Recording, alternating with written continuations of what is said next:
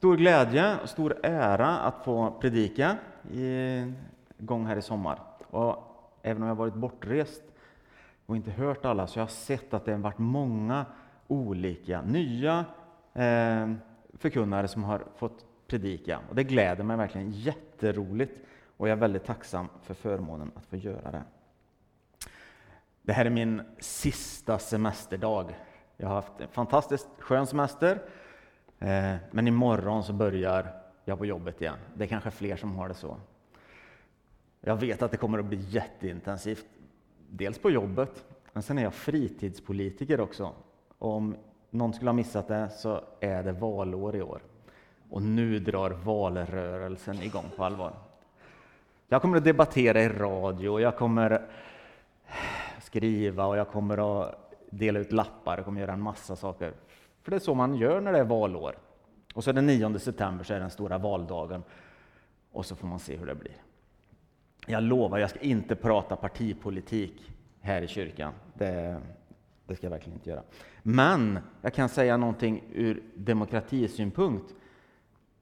Det vore, det vore väldigt bra om alla som har rösträtt utnyttjar den och går och röstar och gör ett demokratiskt val i Sverige. Jag tror och hoppas att ni gör det. Demokrati är inte enkelt och det är inte alltid någon, något problemfritt, men det är faktiskt det bästa sättet vi vet idag. De allra mest lyckade, framgångsrika länderna i världen är demokratier och demokratin är hotad. Så. Välj folk som du har förtroende för, som du känner har hjärtat på rätt ställe, som du tror kommer att göra kloka och riktiga val för din kommun, för landet under nästa fyra år. Så viktigt är det ändå. Bed för dina politiker. Cecilia uppmuntrar dig till det. Gör det. Det är inte så lätt att veta vad som är rätt och fel. Man behöver faktiskt ta tacksamt emot all hjälp från Herren, verkligen när det gäller att ta rätt beslut. Jag har spenderat en del tid i Apostlagärningarna sista veckorna. Det är en fantastisk bok och vi ska plocka ut en liten berättelse ur den idag. Men Apostlagärningarna är ju 28 kapitel om vad som hände den första kyrkan. Från det att Jesus tas upp till himlen, den helige Ande kommer och kyrkan börjar växa. Så att ibland kan man säga att apostlagärningarna borde heta den helige Andes gärningar, för det, allting som händer är ju så. Den helige Ande föll över dem och de börjar göra det. Eller folk blir botade och helade och evangeliet spreds och den helige Ande är med alltihopa. Och man kan säga att vi lever i kapitel 29. Då. 28 kapitel finns i Bibeln och det 29 kapitlet, det är fortfarande det är vi som är med. För att vi lever i samma tid. Jesus har gått upp till himlen, den heliga Ande har kommit, löftet gällde både dem och det gäller oss.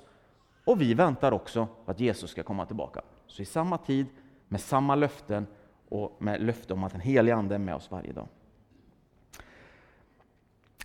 Jag är ju som sagt både politiker och så är jag projektledare på mitt jobb, så jag planerar rätt mycket strategier och tänker hur skulle jag göra det här och hur ska det här bli så det får mest effekt? Och då kan inte jag låta bli att tänka att tänk om lärjungarna hade fått helt eget ansvar för att planera evangelisationen av världen. När Jesus står och säger så här, gå ut i hela världen och gör allt folk till lärjungar. Och det var uppdraget. Och så hade de fått ta det själva. Vad hade de gjort? De kanske hade gjort ett bra Excelblad med optimerade rutter, Jesus inbokade på de stora platserna och så de snabbaste åsnorna så att man liksom är så effektiv som möjligt. Och så hade man tänkt ut en egen plan. Så man, men hur gjorde Gud då? Han tog upp Jesus, skickade en helig ande och lät en förföljelse sprida ut lärjungarna över hela. Jag tror inte att de såg det komma. Men Guds vägar är högre än våra vägar. Och Apostlagärningarna är full av sådana otippade vägar som Gud tar för att evangeliet ska eh, komma fram. När vi kommer in i den här texten, vi ska prata om Ananias, så har den första kyrkan startats då i Jerusalem ungefär ett år innan. Då har den helige Ande följt över, fallit över, Eh, apostlarna, de första lärjungarna, kyrkan växer, de är omtyckta av allt folket och nya människor kommer till. Bara på pingstdagen så kom 3000 nya människor och blev kristna. Man organiserar sig i husförsamlingar och ganska snart så utbryter en förföljelse. Stefanos blir den första martyren och en ung farisé, judarna Saul, är med och ser detta och han leder också förföljelsen av de kristna i Jerusalem. Det är en tuff tid. De kristna sprids ut, för man lämnar förföljelsen. Och eh, Saul nöjer sig inte med Jerusalem och de närliggande områdena. Nu har han även riktat in sig på Damaskus. Så han har med sig ett brev från ledarna i Jerusalem att han har rätt att gå in i synagogorna, att plocka ut de som följer vägen, som det hette. De hette inte kristna än så länge där, utan de som följde vägen. Och sätta dem i fängelse, för det här skulle stoppas. Och när Paulus är på väg till Damaskus så möter han Jesus i ett starkt ljussken. Han blir blind. Han är strax utanför Damaskus när det här händer, så han blir ledd in i staden. Och han har nu varit utan mat i tre dagar och han ber, det vet vi. Då hoppar vi in i texten. Apostlagärningarna, nionde kapitlet. Varför är jag i Lukas 17? Där ska jag. Eh, Apostlagärningarna, det nionde kapitlet, och vi börjar på vers 10. Men i Damaskus fanns en lärjunge som hette Ananias. Och Herren talade nu till honom i en syn och sa Ananias? Ja, Herre, svarade han. Då sa Herren till honom Gå till raka gatan och in i Judas hus och fråga där efter en man som heter Saul från Tarsos. Han ber. Och i en syn har han sett att en man som heter Ananias ska komma in och lägga händerna på honom så att han kan se igen. Men Herre, svarade Ananias, jag har hört, så, hört av många om den mannen och allt ont som han har gjort mot dina heliga Jerusalem. Och här har han en fullmakt med sig från översteprästerna att arrestera alla som åkallar ditt namn. Men Herren sa till honom, gå, för jag har utsett honom till att vara mitt redskap. Han ska göra mitt namn känt för många folk, många olika folk och makthavare och för Israels folk. Och jag ska visa honom hur mycket han måste lida för mitt namn. Då gick Ananias dit och kom in i Judas hus.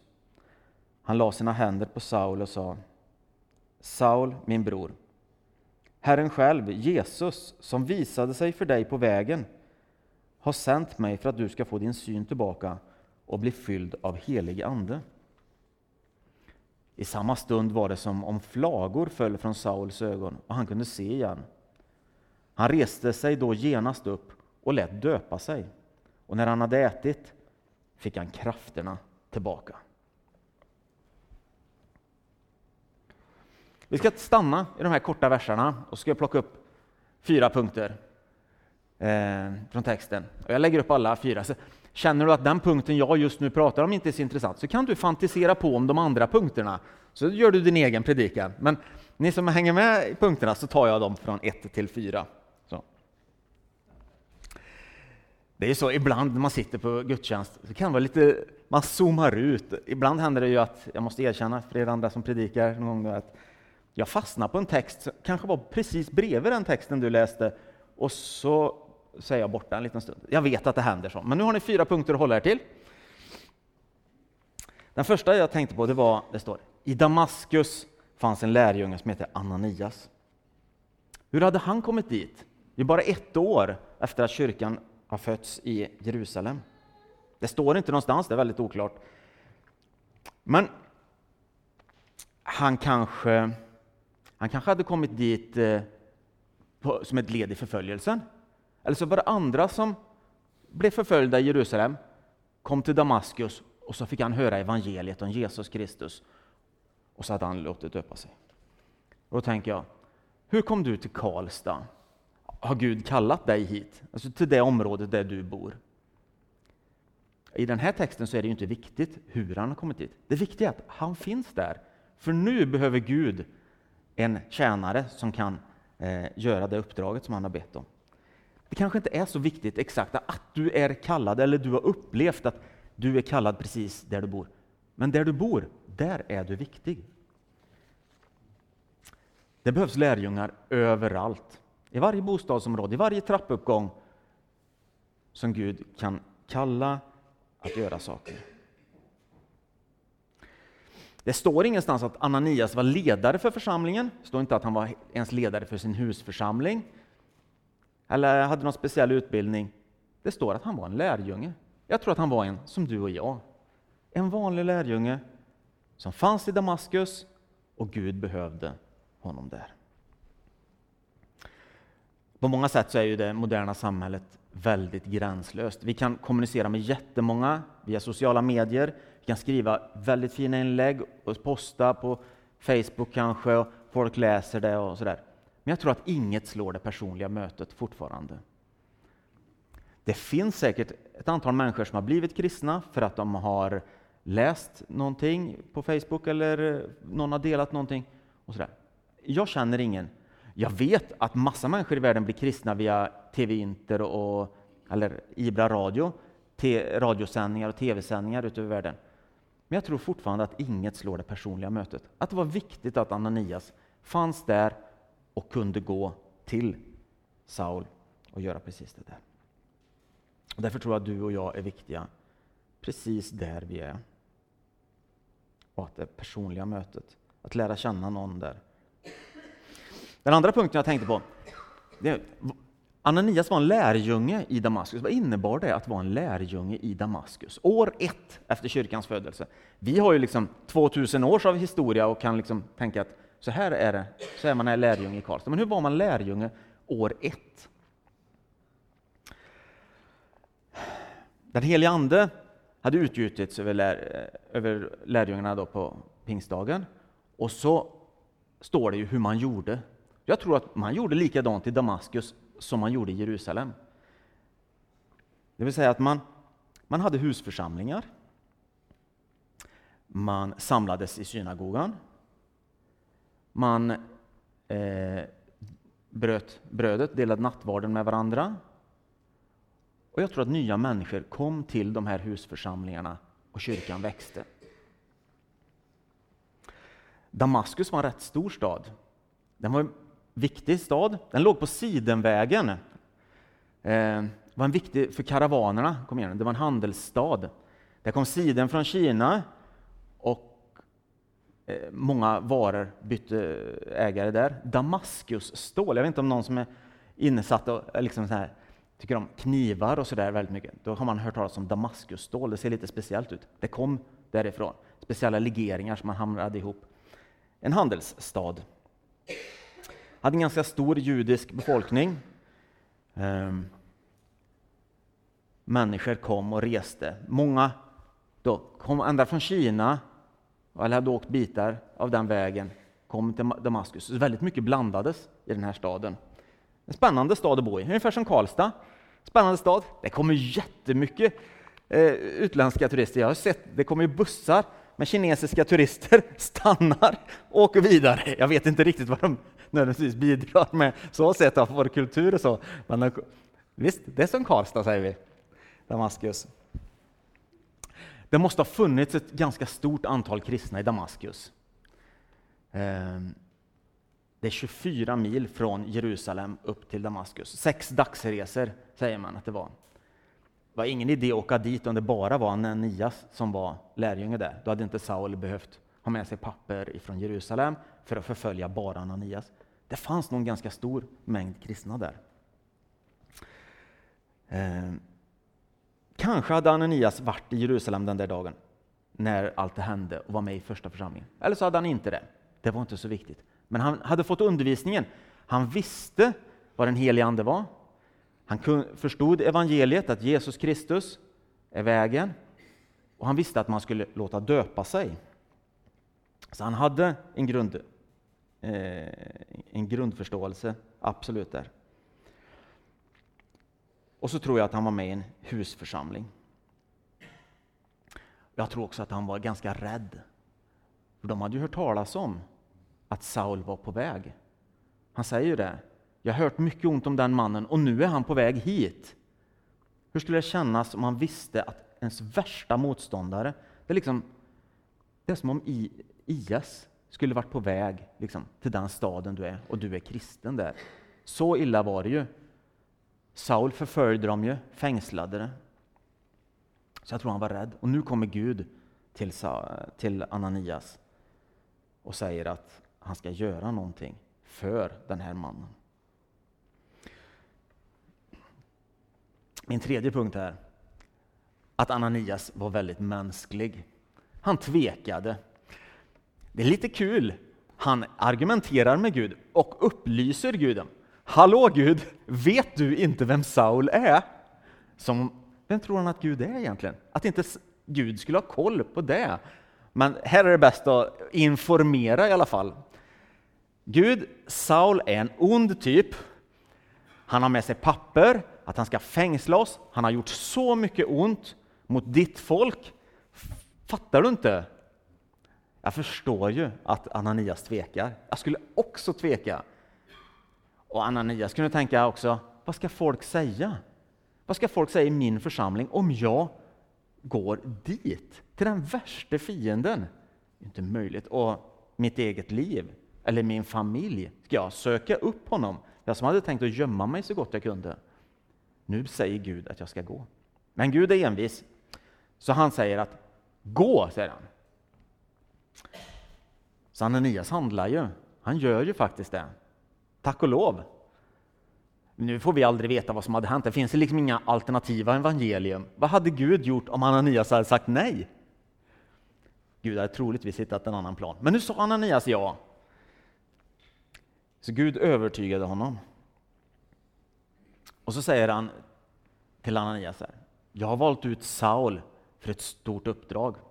Han ska predika för andra folk, han ska predika för judarna, han ska predika för makthavare.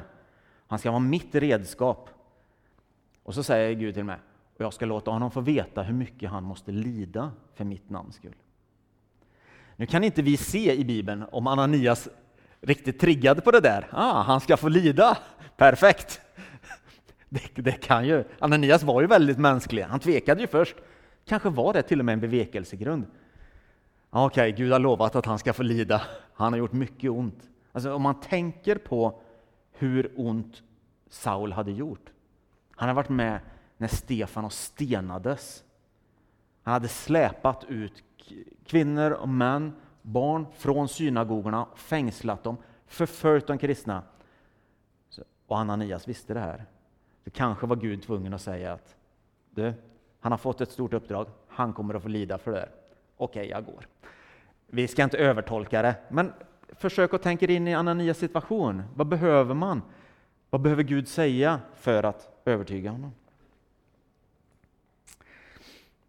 Vad var det Ananias skulle göra egentligen? Var det jättesvårt, uppdraget?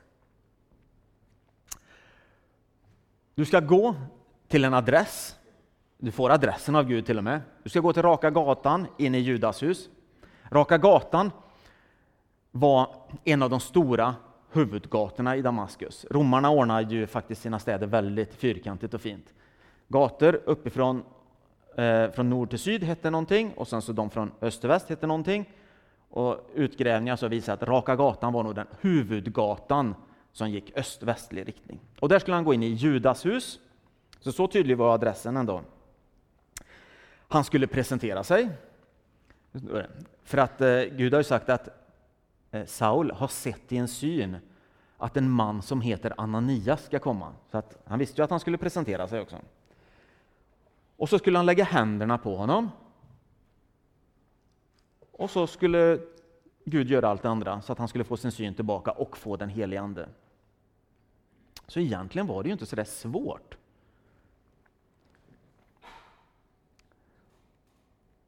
Det var allt. Och ändå så är det helt avgörande för hela den kristna historien. Det lilla som Ananias gör där.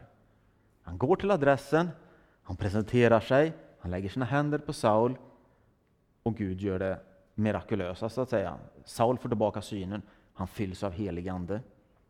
Och direkt så reser sig Saul och låter döpa sig. Och sen är han med de här lärjungarna ett tag i Damaskus. Och så fortsätter evangeliet framåt. Ni måste läsa resten av Apostlagärningarna också där. Det är ju fantastiskt. Vi gör det inte nu. Eh, det får ni göra när ni kommer hem då. Ananias var verkligen inte en av de stora personerna i Bibeln, eller är fortfarande inte. Han finns med, han dyker upp i vers 10 i kapitel 9. Han försvinner i vers 19 och sen dyker han aldrig upp i Bibeln. Sen. Han har en liten, liten del, men den är så avgörande. Inte för att han gör något svårt, men för att han gjorde det som Gud ville att han skulle göra. Han fanns i Damaskus, det behövde Gud. Han hörde Guds röst, och efter viss tvekan och övertalning så gjorde han det som Gud ville att han skulle göra. Jag tror inte det var det enda han gjorde, för han var en lärjunge, så han levde ju det vanliga livet. Det här är en högst övernaturlig händelse i hans liv. De alla andra händelserna, det var nog att vara husförsamling, finnas där, dela livet med vännerna, be, eh, det som är att vara kristen. Och så dyker den här extraordinära händelsen upp i hans liv också. Men, och det lilla han gör då har enorm betydelse. Ofta begränsar jag Gud genom att planera lösningen. Jag kan ju tänka ut, så här borde det gå till, Gud. Men apostlagärningarna lär mig ju verkligen att Gud gör alltid, nästan alltid på ett annat sätt, som jag inte förväntar mig. Utan det som Ananias gjorde, det var att han hörde Guds röst och han svarade. Och jag önskar ju att jag är så pass lyhörd så att jag hör Guds röst. Jag menar inte att jag varje dag ska vara fjärrstyrd av Gud i allt jag gör, för det blir inte mycket till liv. Så. Men att när Gud vill att jag ska göra något speciellt, att jag hör det också. Ibland har jag fel bild av vad Gud förväntar sig av mig. Jag tror att jag ska göra något riktigt stort, att det är, det, att det är något svårt jag ska göra. Men det kanske är det lilla, det enkla som betyder så mycket. Därför att det är en del av Guds plan och jag ser inte hela bilden. Jag kräver inte att få se hela bilden. Men för att det ska hända så måste jag ändå höra vad Gud säger och göra det han vill att jag ska göra. En liten berättelse. I somras när vi åkte bil, jag tror vi var på väg till Skåne, så lyssnade vi på en poddsändning. Det finns en intervjuserie som heter Värvet, långa intervjuer på en timme styck. I det här programmet så intervjuar Sebastian Staxet han är ganska känd i kristna kretsar nu. Ehm, han var ju en kriminell, drogmissbrukande rappare, eh, full av hat, som blev omvänd och nu predikar han om Jesus och människor blir berörda, de blir frälsta, de blir helade. Och det han gör är att han åker runt och så delar han sin historia och så ber han för folk. Och I den här intervjun så berättar han att eh, han var på ett besök i Trollhättan och så blev han hembjuden till pastorn där. Han skulle äta hamburgare hos pastorn. Eh, och så ser han pastorn och säger, men den här pastorn han är ju rakad och tatuerad över hela kroppen och han ser ju på honom att han har levt ett hårt liv. Han är ju före detta kriminell och missbrukare. Så han säger, du är ingen pastor, vem tror du att du har lurat? Men han var pastor och den pastorn heter Henrik Karlsson och är pastor i eh, Trollhättan. Och han kom ju till tro här och blev frälst och döpt här. Eh, och sen flyttade de vidare till Trollhättan. Och den här kvällen som Sebastian Staxet blir hembjuden till Henrik och hans familj, så säger han att han hade ju värsta livet, säger han så här. Han hade ju hus och han hade en jättefin familj. Och han hade ju allting, han hade värsta livet. Och när jag är där hemma så känner jag att Gud talar till mig och säger Sebastian, du kommer också få ett bra liv. För han betydde det otroligt mycket, säger han, att få komma hem till den här pastorn och, och se hur de hade det bara, liksom, att, att få komma dit.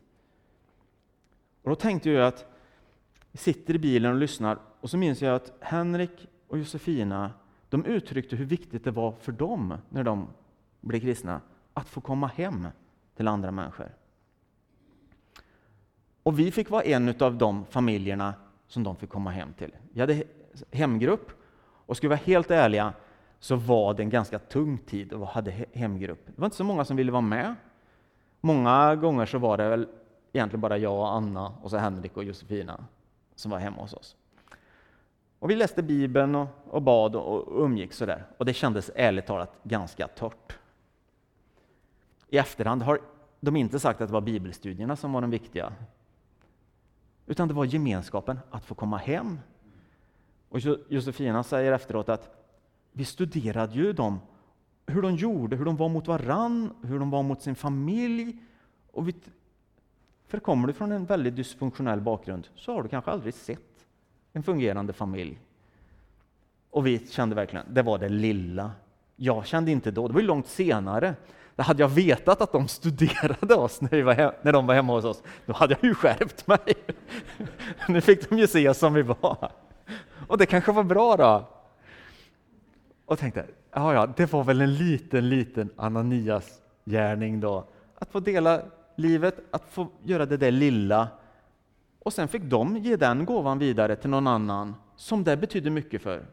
Och idag, precis nu, då lyfter ett plan mot Thailand med Henrik och Josefina och deras barn för att de ska vara ett år i Phuket och jobba i en, i en kyrka som heter All Nations, All Nations Church som missionärer där. Tänk vad det kan betyda. Ett enkelt hem öppnas för någon. Det är bara en pusselbit. Du kanske har varit med i några av pusselbitarna på deras resa, eller pusselbitar i någon annans resa. Men du är en lärjunge, du finns där du finns, du öppnar din gemenskap för någon mer och Gud verkar. Och jag ska verkligen inte ta åt mig äran, men jag är väldigt glad att vi fick vara med på den lilla biten. Så sammanfattningsvis, vad kan vi lära av berättelsen om Ananias? En sak tänker jag att många av oss kanske ber för någon som vi önskar skulle bli en kristen, men vi ser verkligen inte att det skulle kunna hända. Att evangeliet verkar inte nå fram. Hur ska det här kunna hända?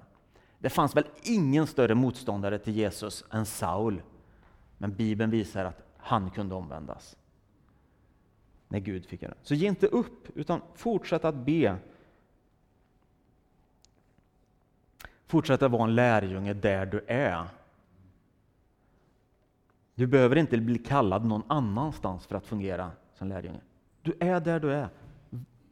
Du har gemenskap runt dig, nätverk, och jag tror att de personliga relationerna är så viktiga. Och att dela sitt liv, inte nödvändigtvis att berätta allt, alltså hemligheterna i Bibeln för alla människor, men dela ditt liv. Dela gemenskapen, öppna ditt hem.